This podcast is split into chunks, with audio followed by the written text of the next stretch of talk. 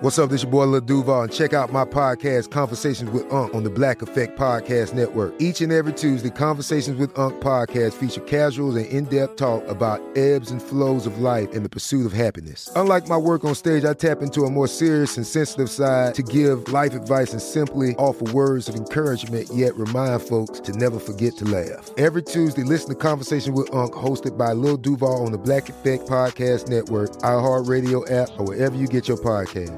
Presented by AT&T. Connecting changes everything.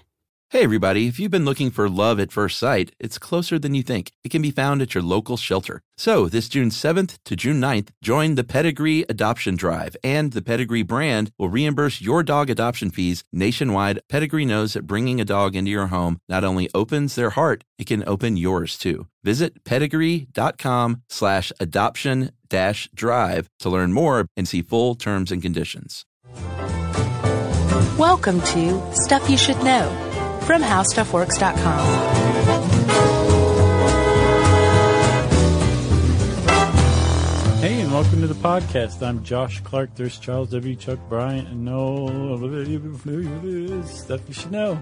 Man, that coffee smells good. You want some? Have a sip. No, I'm fine, but it just, I, I just love that smell. So nice.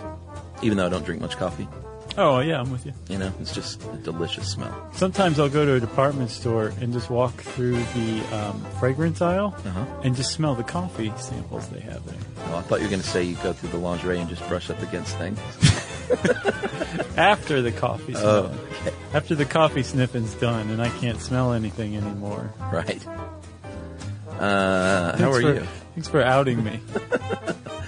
Man, that's creepy. But, yeah. You know, if you I'm imagine- sure there's weirdos out there who do that Oh, too. are you kidding me?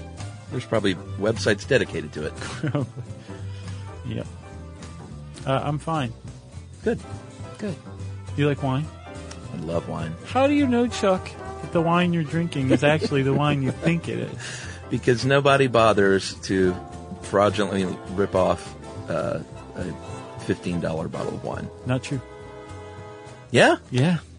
There's a f- famous ish in the world of wine fraud watch people Okay. um, from Tesco, which is, I think it, it's just a straight up like supermarket in Britain. I saw that actually. Yeah, you're right. And there was a Louis Jadot, which normally goes for about 15 pounds. It was selling on sale for five pounds. That's a good deal. Uh, but one of the guys who purchased it contacted some people who are into wine and said, I think this is phony because the label looks like it's a photocopy. So if somebody was doing Wow. knockoff Louis Jadot, which normally goes for not that much, and sold it to Tesco, who was in turn selling it. And this is a huge thing, man. There's a big, big debate, even still, on just how widespread wine fraud is. And Yeah. it's really difficult to get to the bottom of because there's so many people who have their fingers in this fraudulent pot, whether wittingly uh, or unwittingly. Yeah. And either way are unwilling to admit that it's as extensive as it is, or the people who are burned are making a bigger deal out of it than they are. Than it re- really is because they have the money Right. and the contacts to get CBS to do a story on how they got burned by buying some fake wine. So Yeah. it's not entirely clear how widespread it is, but there have been some really great, um, very famous, but almost proven stories Yeah. of outright wine fraud. But it's a pretty new phenomenon. Uh, well, if you think ancient Rome is pretty new. Let's hear it, man. Well, that's, I mean, there, ever since there was wine, people were making fake wine or, or trumping it up as something other than it was. Uh-huh. So the, the newer practice, like you can divide it into two things. There was in ancient Rome, they were doing stuff like this and adding like lead to wine to sweeten it uh, while they were killing people. Uh, but then there's the new practice of like, hey, this is a Thomas Jefferson bottle of wine. Uh-huh. Right. And you can buy it at a Christie's auction for $100,000 and it's really not that at all. Do you remember back in the 80s? Um, I think Reuniti was adding like windshield wiper fluid or something.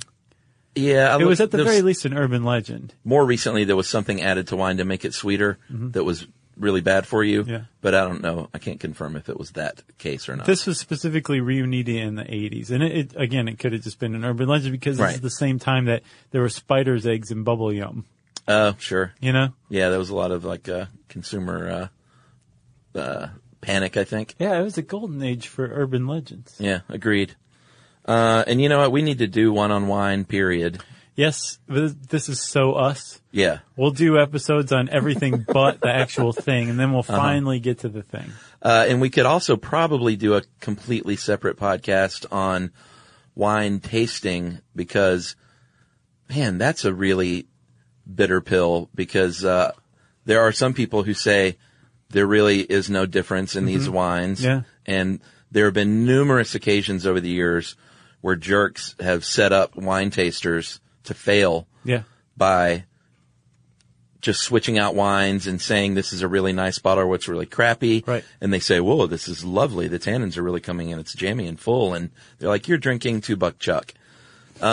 People love that stuff. That, it's a big bone of contention with wine drinkers and also people who like to poo poo that. Right. Uh, and say it's all subjective and you're all just snooty and there really is no difference. But there really is a difference. Well, okay, so there is a, like you say, there's, there's a big debate over that, right? yeah.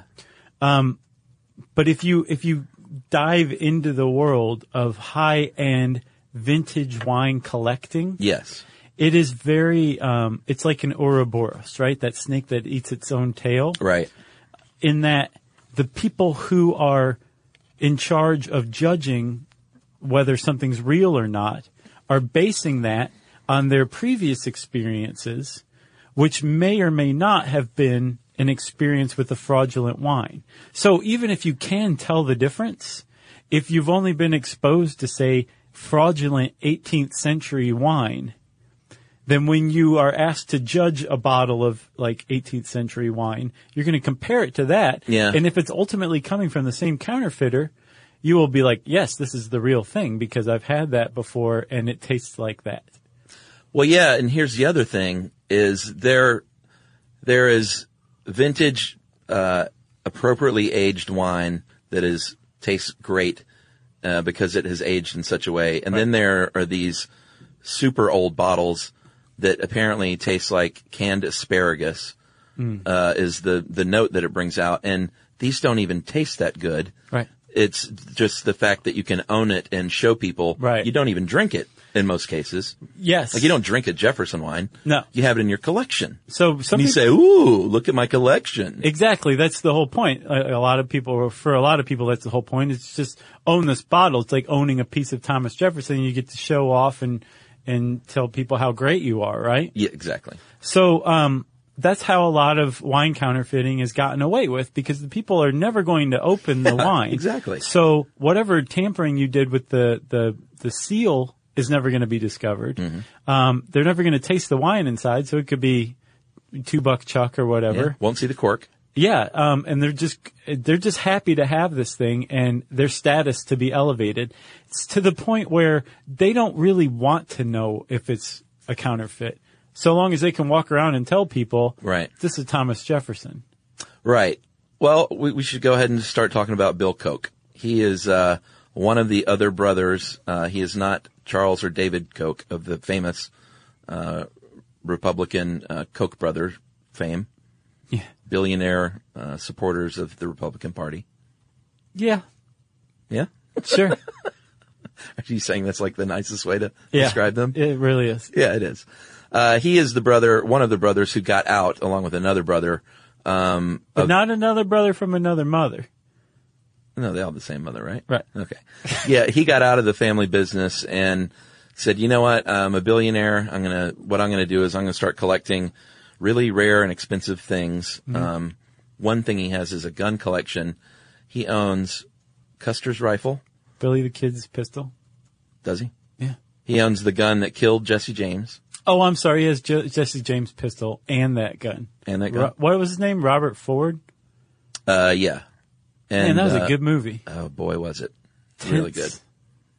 Beautifully shot as well. Yeah. Uh, Wyatt Earp's rifle, Doc Holliday's rifle. He owns a lot of vintage guns. He owns a lot of very famous works of art, like original Picasso's and Monet's. Right. As far as he Uh, knows. Yeah, exactly. he sounds like a big sucker to me. Yeah. Uh, and he also owns, uh, as this article says, several hundred bottles of what he calls moose piss. Yeah, that's what he calls it. He's he well, he's saying that for all he knows, that's what's inside. He got duped very famously. Many many times, Yeah, and he has had many, many lawsuits over the years that have come out because this guy of this. loves suing people. Oh, sure. He does what he calls dropping subpoenas on people. Oh yeah, Yeah, he he sues people almost recreationally. he, he drops a subpoena on their head. yeah. What a guy. So he um he Bill Koch again very famously he's probably the most famous victim of wine fraud um, because he sues everybody he possibly can who may or may not have sold him a fake. Sure. He really takes it personally and he really goes after people. Um, and he did a lot of media about this too. So he's very famous for this. Um, and he brought in some wine experts and said, here are 30,000, 40,000 bottles of wine that I have in my cellars. Wow. How many are fake? And they just took a random sample of And they 3,000 said, bottles. "Oh, you kidding me?" No, they said, uh, What are you paying me again? Yeah, exactly. They're like, we'll bill you for this. Yeah. They, they took a random sample of 3,000 bottles and it yielded 130 fakes. So, I mean, he has hundreds and hundreds and hundreds by, by extension of fake bottles of wine in his cellar. And that was actually, that's about on par with what the average not necessarily uninitiated or uneducated wine buyer, but fervent vintage wine buyer would have. Right. That about $4 million seller, about a million of it will be on fakes. Yeah, and he supposedly spent close to five million dollars on fake wine over the past uh, quarter century, um, including some of those Jeffersons that we'll talk about. Uh, and a lot of this wine came from uh, a man named Rudy uh, Kurniawan. Ooh, that's good stuff. Yeah, It's even better than I had in my head. what'd you have? Kurniawan? Kurniawan? I like that. I actually. think Kurniawan is good. Uh, and this guy was one of the most famous, um, really alongside another guy that we'll talk about, one of the most famous wine fraudists, Fraudsters? fraudster, Counterfeiters? counterfeiters of all time. Um, and he was sentenced to 10 years in prison and supposedly was to pay close to $50 million in damages. Which is easily what he made by selling fake wine. Sure. I- in in two sales in 2006, he made 36 million dollars Yeah. selling fake wine. What a jerk. And it's easy to sit back and they, the defense team even used this in court to say, ah, these are rich guys, like no harm, no foul. Who cares? very If easy you're to say ripping that. off the rich. Yes, very easy. And I even found myself kind of thinking that, but at the end of the day, who you, it's wrong. It's wrong. It's wrong. Sure, I mean, like I wouldn't do it. I wouldn't sell a counterfeit bottle of wine. Yeah. It's wrong. It's illegal and it's, it's gross. And just because you're ripping off the rich, it's not like he's Robin Hood and giving that then to the poor. You know, No. he was Yeah, I- becoming rich himself. I didn't have the idea that he was doing that. No. Plus, um, Dave Ruse, who wrote this, made this point, but I I take issue with it that ultimately vintage counterfeit wine fraud affects all wine drinkers because that stuff trickles down. I don't think that's true because from reading this, um, there were two really great long form articles that this article was partially based on. One was in the the New Yorker and one was on Vanity Fair, and both of them were totally worth reading Yeah, agreed. but just from reading those, you get the impression that those are two very different worlds. That the world of like just regular wine appreciation and vintage wine collection Yeah. form a Venn diagram that just barely overlaps. And that one really does not affect the econ- the economics of the other. So if there's a, a bunch of counterfeit stuff going on in the vintage wine world, it probably wouldn't drive up prices for the wine that you're buying that's, you know, 10 years old tops. Yeah. So I don't think that that's necessarily true. His point that we all shoulder the burden that counterfeiters do because these two worlds are so divorced. But even still, like if you were a, um, but people are losing money and reputations are being built up and lost, Yeah. you know? I get that. All right. Well, let's take a little break and we'll come back and uh, we'll talk about the two ways that you can generally go about trying to fake a wine.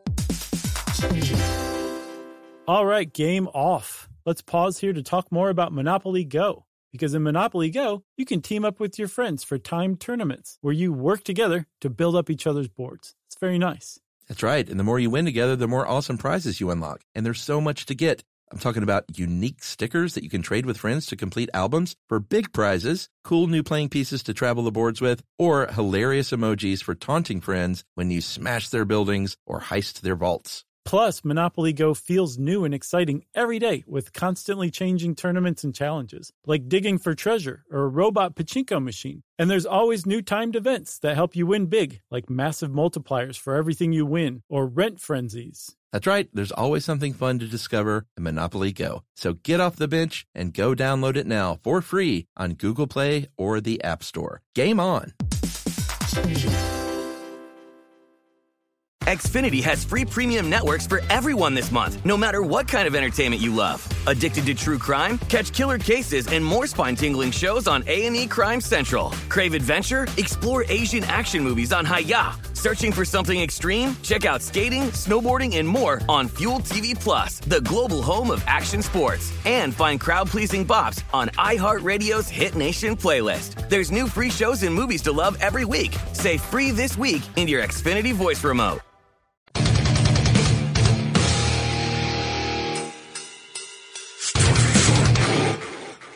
All right, we're back. We're drunk on wine. So drunk. I wish. What's your favorite wine? Uh, My favorite wines are big-bodied California Cabernets generally. like not a specific like winemaker if that's what you were asking. That- I'm not going to like Yeah, there's no wrong answer. Yeah. No. Well, I was that funny. Because it made me think of Fat Bottom Girls, that Queen song.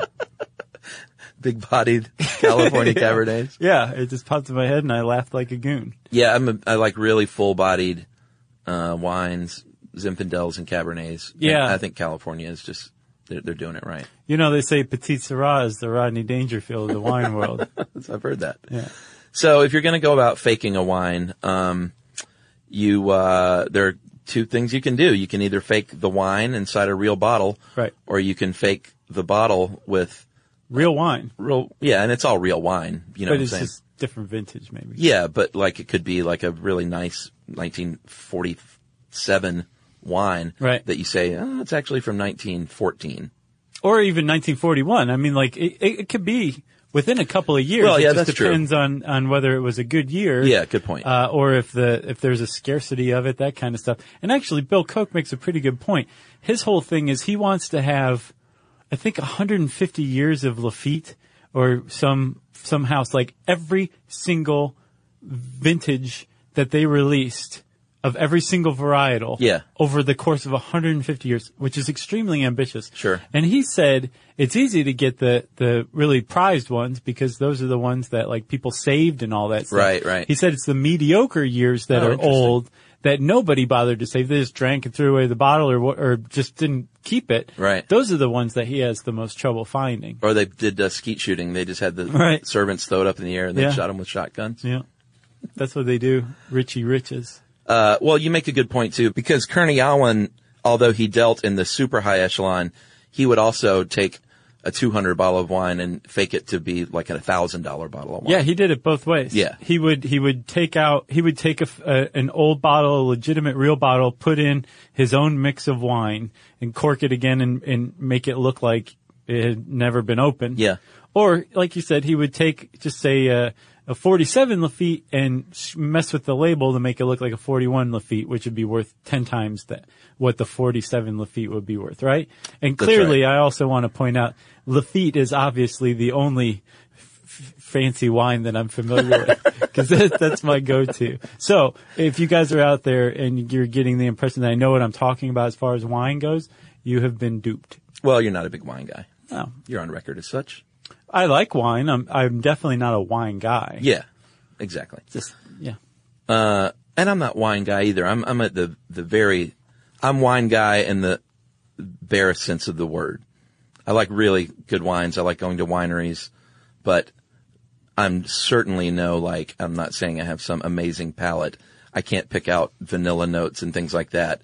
I'm just like, man, this tastes really good. Well, let, me- let me okay. pour up a bottle of it. And I tend to fall into that camp where uh, I'm certain that there are people out there, literal tastemakers who can tell the difference between wine. Sure. And I've had wine that I didn't like before. I've had wine that I do like. Um, but I, I fall into the camp where I'm ultimately like, it's, it's whatever you appreciate. There's Yeah. no hierarchy. There doesn't need to be, um, you know, th- a, a $2,000 bottle is not necessarily going to taste as good as a $20 bottle even. Right. That, that you, the whole thing is just about individual enjoyment. And Yeah. any kind of snobbery associated with it to me just misses the point. Yeah, here's my deal is I can really tell a difference between what I would consider cheap wine and like a decent bottle or a good bottle. But that's where my taste level uh, maxes out. I can't tell the difference between a $200 bottle and a and a $40 bottle. Okay. But if you gave me like a, a $6 bottle, Right. yeah, you can- you can taste the difference. It's pretty Between clear. that and like a $20 bottle. Yeah, but even then if that's what you like, that's what you like. I'm not Sure, going to like yeah. poo poo it. It's just not what I want Right. you know? Oh man, a lot of caveats there. So, um, we were talking about Rudy K. Yeah, and how to how he faked wines, And he, which was he got real bottles, correct? In general, Yeah. and made his own wine concoctions. here's what this dude did, right? To get to the point where he could even counterfeit, yes, he got his hands on real stuff and he ran up some serious, serious bar tabs while he was doing it. Oh, yeah. There's a very um, legendary story of him hooking up with this guy who was the head of wine sales at a, um, a, uh, uh, an auction house called uh, Acker Merrill. They factor in big time into this guy's ascent, into Yeah. Rudy K's counterfeit ascent. Not wittingly necessarily, but they they let him use their reputation to build his own. But he did it by duping them, Mm-hmm. by throwing like these crazy parties at like uh, um, at um, restaurants and having like two hundred fifty thousand dollar tabs Yeah. picking up the tab himself, but then after everybody left, going to the staff at the restaurant and being like, mail me every single one of those bottles. Right. And they go, well, okay, it's your wine, but Yeah. that's weird. Not enough to make mention of it, but it was odd to them. His big thing was that he did it at the same place over and over again. Yeah, So they did start to notice. But while he was doing this, he was also collecting wine too, really expensive vintage wine. And there was already a market for it, but it didn't look anything like the market that he built almost himself. He drove the value of vintage wine up almost single-handedly by buying up as many bottles of old stuff as he could. yeah, Um, and while he was doing that, he was building his reputation, he was making connections, and he was getting his hands on legitimate wine that he could use to resell now that the market was up at a, a higher price after he'd already consumed it at say like a party. yeah. And one thing he was doing that uh, tipped off some people early on was, um, like you were saying, he was buying off years of good vintages, great vintages. Yeah. to where there was one guy, I think is Jeffrey Troy was his name. He was a wine merchant and he said he was buying these good bottles of French Burgundy, but they weren't great. They were off years Right. and it was just, if he was a collector, it was just weird Right. to buy these, uh, and to be adamant about buying these Right. because he could get them for cheaper and fake them easier. Exactly. Like he could just kind of smudge the, the year and all of a sudden it's a much more expensive vintage. Yeah. So he's he's driving the market up. He's buying legitimate wine. Apparently, he's taking out loans that he defaulted on to to build this reputation Yeah. of his. Um, and so when the market hits, he starts counterfeiting. And there was one story that actually uh, was pretty prominent in the Vanity Fair article where he was apparently confused.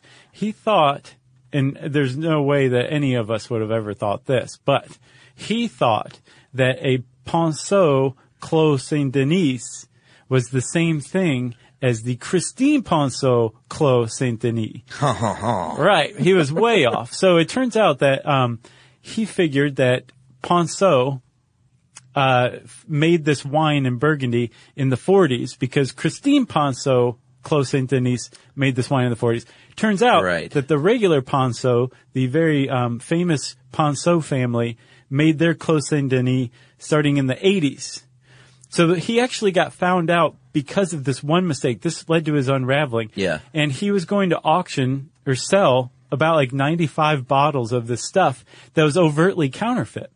It had never existed. Yeah. Which also said a lot about the collectors at the time too. Sure. Because they were coveting and paying for wine that they'd never even heard of. Yeah, it didn't exist. Strictly because these, these people were attached to it. Yeah, it's pretty amazing. It really is. And that's how he was able to get away with it for so long because that dinner, the guy, Ponceau himself, um, the guy who was the proprietor of the vineyard, showed up at that dinner, flew from Paris to, uh, I think, New York. Yeah. To be at the dinner to make sure that they didn't auction off those things because he knew they were counterfeit. And, uh, Rudy Kay still was left to just keep going for years after that. Yeah. Because, uh, because of reputations. Well, and like you said, he had built up this reputation, which is a big part of it. Um, you have to be a true con artist. You can't just go in there Right. uh, and say, "Hey, I've got all these Jefferson wines. I'm uh, I'm Chuck." Right. You know, you have to be known in the community, and it takes a long time And they have to, to think build you- that rep, Right. Yeah, they have to think you have money, real money. which he did. No, he borrowed it all. Well, I thought he came from money. No, that was, was that his all backstory. a ruse? Yep. Well, he had money at one point. He borrowed it.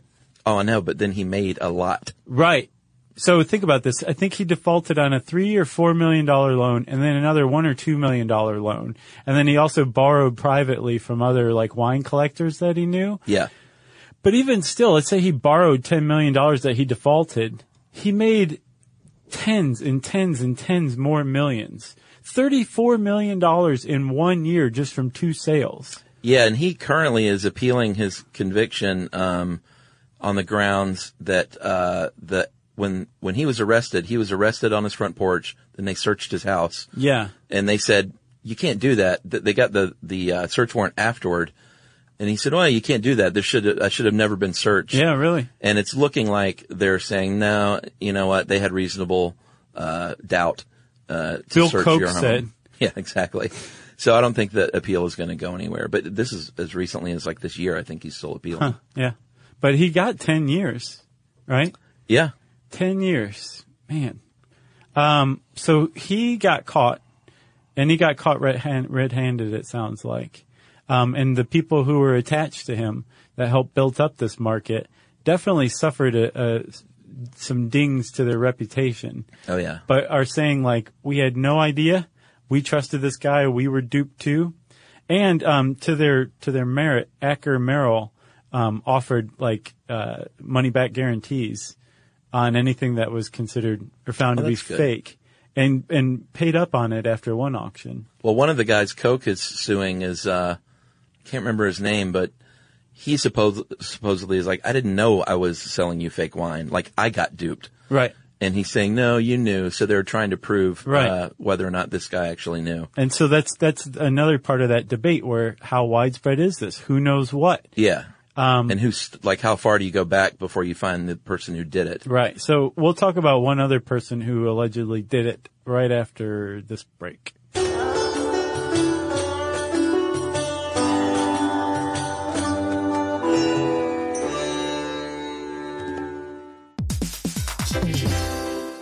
All right, game off. Let's pause here to talk more about Monopoly Go. Because in Monopoly Go, you can team up with your friends for timed tournaments where you work together to build up each other's boards. It's very nice. That's right. And the more you win together, the more awesome prizes you unlock. And there's so much to get. I'm talking about unique stickers that you can trade with friends to complete albums for big prizes, cool new playing pieces to travel the boards with, or hilarious emojis for taunting friends when you smash their buildings or heist their vaults. Plus, Monopoly Go feels new and exciting every day with constantly changing tournaments and challenges, like digging for treasure or a robot pachinko machine. And there's always new timed events that help you win big, like massive multipliers for everything you win or rent frenzies. That's right. There's always something fun to discover in Monopoly Go. So get off the bench and go download it now for free on Google Play or the App Store. Game on. Xfinity has free premium networks for everyone this month, no matter what kind of entertainment you love. Addicted to true crime? Catch killer cases and more spine-tingling shows on A&E Crime Central. Crave adventure? Explore Asian action movies on Hayya. Searching for something extreme? Check out skating, snowboarding, and more on Fuel TV Plus, the global home of action sports. And find crowd-pleasing bops on iHeartRadio's Hit Nation playlist. There's new free shows and movies to love every week. Say free this week in your Xfinity voice remote.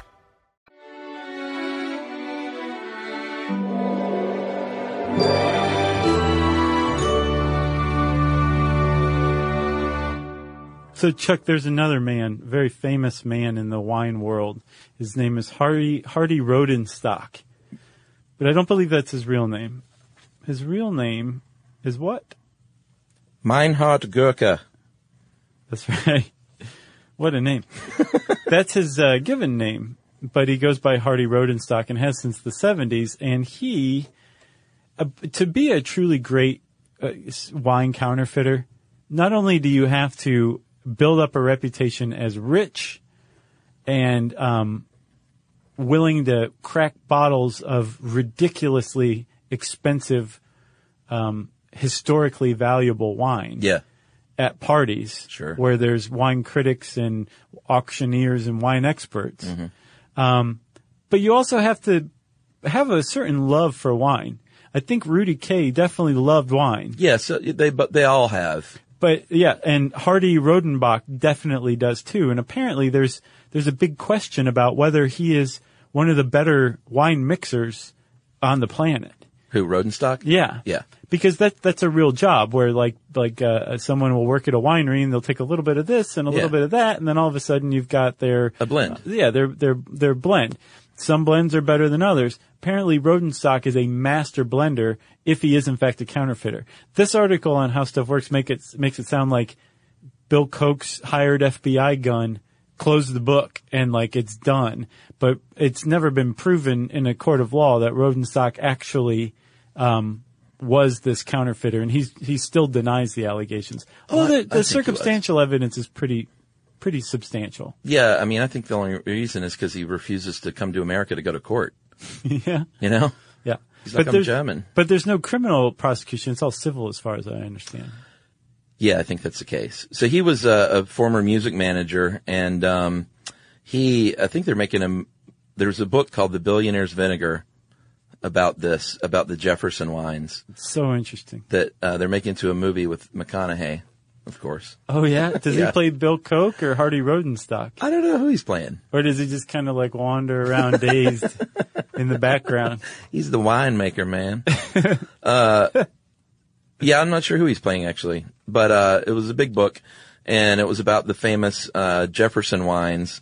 And basically, the deal is Thomas Jefferson, as we all know, was uh, way into wine, way into France, Yeah. um, a big Francophile, and he had either bottles in his collection or he had his own vintage as well, um, Thomas Jefferson wines. And uh, very famously, uh, Hardenstock was rooted out, allegedly, I guess. Do we have to say that? As faking these Jefferson bottles. Yeah. He would force, you know, you're supposed to spit out when you're drinking wine, tasting. Yeah. He would, he would, I don't know about force, but highly encourage his guests to swallow. Right. So they would be drunker, uh, by the time they got to the real good stuff at the end. Which is, uh, and again, so it's unusual to force your guests to drink rather than spit out the wine at a tasting party. Yeah. And then it's also unusual to bring out your best stuff at the end because everybody knows your palate is saturated and you can't really tell the difference anyway. Well, if you've ever been on a wine tour and go to like several wineries, you, you definitely at the last winery, you're like, "Eh, give me a case. Right. This is great. Yeah. so when he's throwing these parties and these tastings, again, he's invited and been very smart to invite wine experts, wine critics, wine journalists. It's an event. It is an event. And again, all these people think that this dude is just this eccentric, extraordinarily rich dude who is literally opening to drink and share with them Yeah. these wonderful th these these people who are peons compared to this man. He's such a great man because he's opened a 1787 bottle of Thomas Jefferson's wine and he's given me a glass. I've got to go write about it. I got to talk about how great Yeah. Hardy Rodenstock is. So he's very smart to have surrounded himself with the people he did. Yeah. So his story was that he said, um, he claimed that he found a, a batch of Jefferson bottles uh, behind a brick wall in a Paris uh, Parisian basement that he still hasn't revealed where this is. Right. A little suspicious. A little. Uh, and Especially then, if you already got all the wine out of there. Yeah, exactly. Uh, and then he and uh, he went and sold a lot of these to people like Koch and uh, Christopher Forbes and other billionaires for um, hundreds of thousands of dollars per bottle. No, I think they were like about 120 a bottle. Yeah, it's a ton of money. Sure. and um, they were fakes, and it, it was all it all came down to a little matter of punctuation, which is hysterical to me. Yeah. Uh, the Thomas Jefferson bottles. Um, well, first of all, he kept really meticulous records because he was so into wine. Jefferson did. TJ did. Yeah. Yeah. So uh, on the bottles, Chuck, it said engra- it was engraved TH period, capital J period, right? Supposedly, Jefferson, when he wrote his initials, it would be TH colon, capital J period. So that fatal flaw of the matter of punctuation is what gave him away, basically. Yeah. Well, Period there- and not a colon. there's a larger question too. So the idea that Thomas Jefferson would have his bottles engraved was based on a letter, a verified letter. Um, it was an order that Jefferson placed for French wine on behalf of himself and George Washington, Yeah. which makes these bottles even more amazingly awesome because they think, well, these came from a, an order that Jefferson placed that were also in George Washington's shipment as well, and that they the they needed to be separated out by initials. But if you step back and you think, they wouldn't go and engrave all the bottles. They'd just mark the crates that the bottles came in. This crate goes to George. This crate goes to Jefferson. Cause he was ordering it by the case, not by the bottle. So the idea that the bottles would be engraved is also dubious in and of itself. Sure. But Monticello historians are like, number one, he, this is wrong the way that this is engraved. That's not how he would have done it. And secondly, there's no records in all of, we have the records for this era and there's nothing in there about these vintages being in Monticello. Yeah. Or being ordered by Jefferson. And then also, um, once Bill Koch put his FBI dude on the, on the case, it turns out that it's likely that this, this engraving was done by modern instruments. Yeah, he hired a guy named uh, an ex uh, Fed named Jim McElroy, or I'm sorry, Jim Elroy. And I know, he- Oh, I kept wanting to say McElroy too. Really? I, I guess because of the McElroy brothers. So uh, he hired this guy, paid him a lot of money, I imagine, to try and do some digging on this. And one of their first lines of defense was uh, there's something called uh, cesium 137, and that is uh, a radioactive isotope that exists because it's a product of nuclear fission of uranium. So it didn't exist until we started doing that. Before we started launching nuclear bomb explosion tests. Yeah, exactly. Uh, now it, it exists, and you can actually test for this stuff. So if you find, uh, you know, it basically can date something back to 1945. Right. However, uh, in the case of Hardenstock, he was smart enough at least to use wine older than 1945, so that didn't really help him much. Yeah. And I wonder if he just, surely he just lucked out.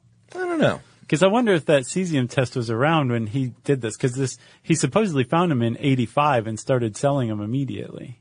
Yeah, who knows? Maybe he got lucky, or maybe he just was like, I need to use some really old, nice wine. Yeah. To at least try and get away with it. So again, there's like, uh, and then the one other part of the um, the case against him was that he had a tenant once at his family's house who had an apartment near his in the house, and in the basement, the tenant said that he saw like basically tons of empty bottles and um, l- stacks of labels and all this stuff, which to the tenant meant, well, this guy's forging drunk. wine, right?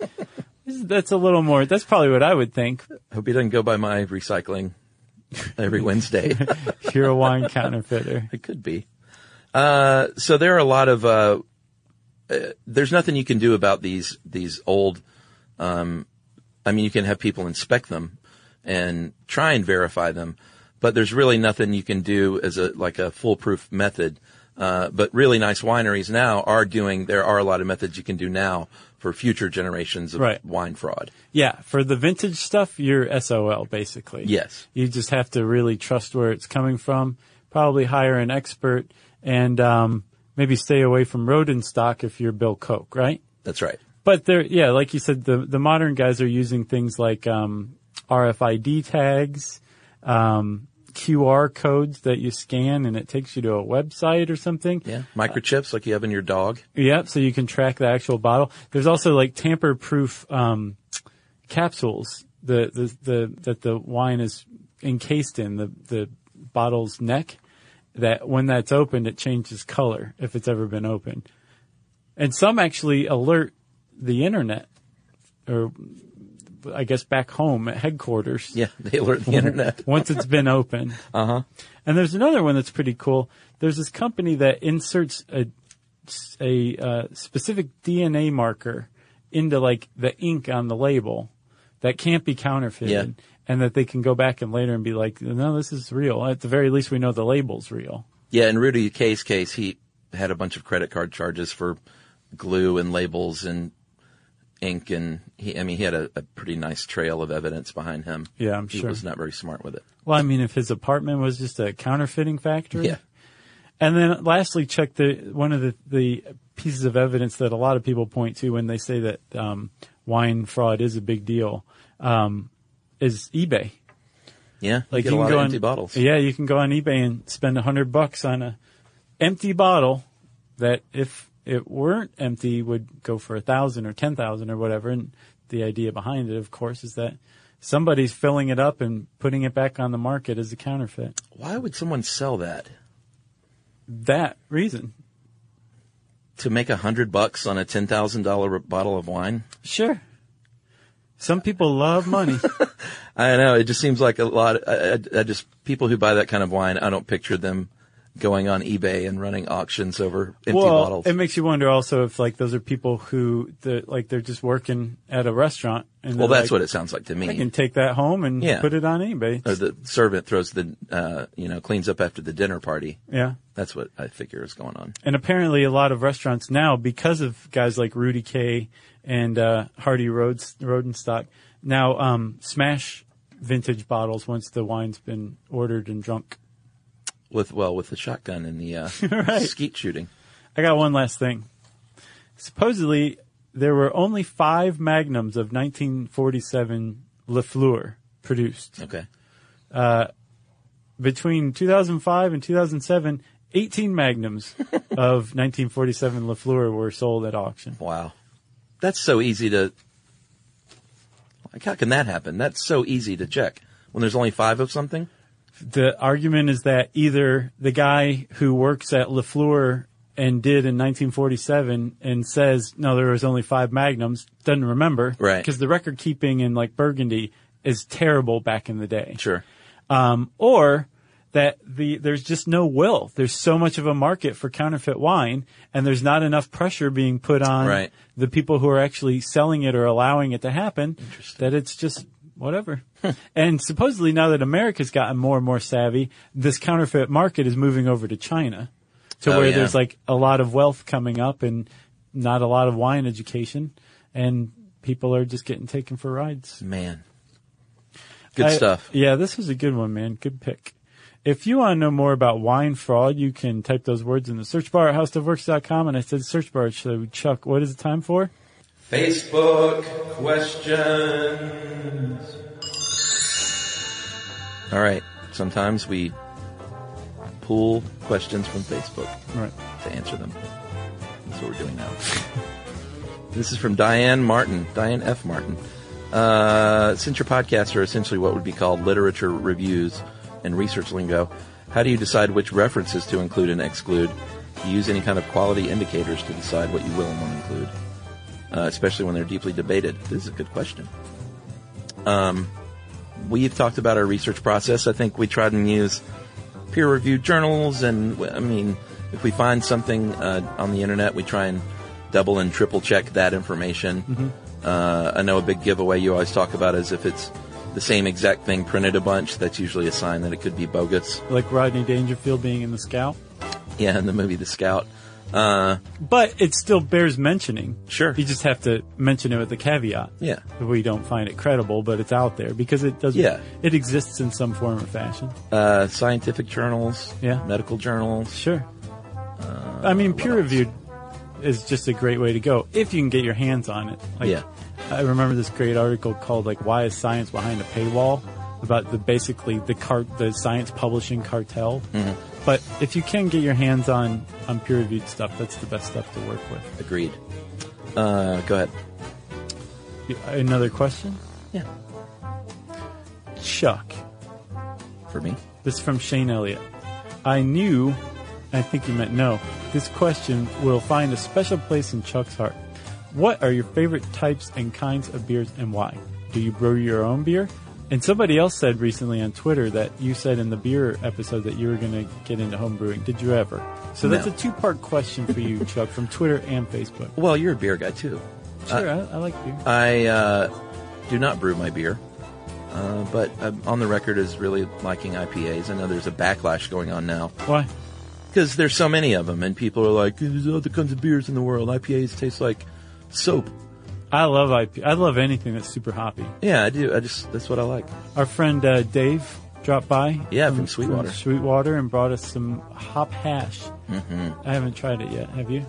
No, but his all that stuff is good. Yeah. Sweetwater does a great job. Yeah. and we've always both kind of agreed that uh, uh, Sierra Nevada Pale Ale is one of the great all-time It pale is ales. great for sure. But there's so many great ones. Bell's Two Hearted, I love. Oh And, uh, man, that might be the best ever. Yeah. Yeah. And that Pliny the Elder, we got sent some of that. That, That was, was delicious. Um, Oh, here in Athens, Georgia, Creature Comforts Tropicalia. I've not had that one. Delicious. Um, Orpheus Brewing is here in Atlanta, Yeah. and they make a sour that I tried that was really, really good. I'm not into the sours. Have you tried it? Sours? Yeah. Yeah. You I just don't didn't like, like it. I loved it. No, I don't get it it, was so either. weird that I was like, this is kind of good. Yeah. It was weird in a good way because sometimes weird can just be novel and you're like, okay, I tried that, it's done. This was, I mean, I like it. Yeah, I don't like wheat beers. I don't either. Um, Belgian whites. no, not a fan. All right. There's your answer, Fishbowl. No, I'm thirsty. Jackson Bly, other than Atlanta, what are your top five favorite cities each? Jeez. Uh, New York, San Francisco, Seattle. Do they have to be American cities? No, just cities. Okay. Uh, th- in that case, then I'll throw in uh, Paris and uh, London. Look at me. Well, fancy I pants. know, I know. uh, let's see. I love uh, Hiroshima, Japan is a really neat city. So is Kyoto. I'm going to make those tied for one, though. Of course, New York. Sure. Um, let's see, where else? I like DC a lot too. Yeah, it's a great town. Um, Rome, Italy is surprisingly neat. Surprisingly. What are you kidding? I mean, it's a major city. isn't it? Yeah. And it's packed with people, so you would think, like, you know, it's a city. Sure. But it also has, I mean, like, you're just walking along the street, and all of a sudden you're walking next to, like, a 3,000 year old wall. Yeah. That's not even part of a museum. The Oh, city yeah. just built up around it. Yeah, dude, there'd be like a fountain on a corner That blew that my like mind. somebody's peeing in that's a thousand years old. Right. It's it's a very neat city in that regard. Um, I like uh, where else? Um, that's all I can come up with right now. Oh, you know what? I don't have to go all fancy pants. Like uh, Charleston, South Carolina, one of my favorite places. It's a great place for food. Savannah. Yeah. Uh, I like Charleston over Savannah. Yeah, Yeah. they're similar to me. Yeah. Charleston is a little more refined, but also a little more. Modern. Yeah. Yeah.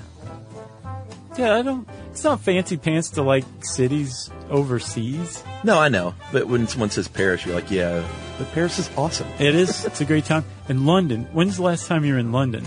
Uh, like 20 years ago. Okay, you should go back because London is like a brand new city. Yeah, I bet. There is something to do at all times now. They have cabs, which was apparently like the big thing that changed there. Um, and it's just an awesome little town. Beautiful. Well, maybe we can go there on a tour. Yes, let's. Uh, well, that's your turn for the question. Uh, this is from Gus M. Parker. Why did Josh grow his hair? Gus, there's a simple answer to that. That's a good question. Because I can.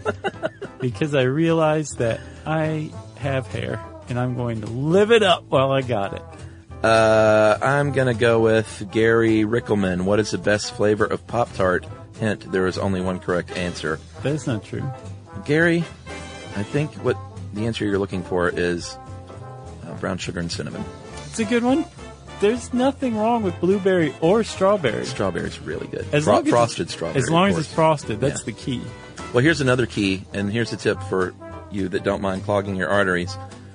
Pop it out of the toaster, Oh, I know where you're going with this. get a stick of butter, and rub it on the back, the dry side, Uh-huh. and then around the edges of the other side, and just thank me later. I have not tried that, and I actually Oh, man, have that's heard that good. before from Jessica Simpson when she was pregnant. Oh, really? Apparently, just went berserk on the buttered pop tarts. Never heard of that. You got time for one more? Yeah, we got time for a couple more. I think. This is uh, an unusual one from Michael Snively or Snively, one of the two. Probably Snively. If the Bryant and Clark were units of measure, what would they measure? Oh man, mine would probably. Oh, I know what mine would be is some uh, sweat level, Oh, that's like a good units of sweat per square inch or something. That's a good one. yeah. Mine would measure the distance between any one place and awesome. Oh wow. Whoa, How's that? that's good. Thank you. All right, I got one more. Chelsea Hamilton, what's the most rewarding thing that Stuff You Should Know has brought you or allowed you to do? We've done a lot of really neat things that we're very thankful for, but I'm going to just say uh, the live shows because they're so much fun. They are a lot of fun. aren't and it's they? fun to go to cities I've never been to, and it's fun to meet people and get out of this little room. Mm-hmm. Uh, so it's very rewarding and very fun. I'm going with Chuck's answer as well. All right. Uh, well, thanks everybody for those Facebook questions. Um, if you ever want to get in touch with us on Facebook, you can go to facebook.com slash stuff you should know. You can also tweet to us at uh, SYSK Podcast. That's our handle. You can send us a good old fashioned email to stuffpodcast at howstuffworks.com. And as always, join us at our home on the web, stuffyoushouldknow.com. For more on this and thousands of other topics, visit howstuffworks.com.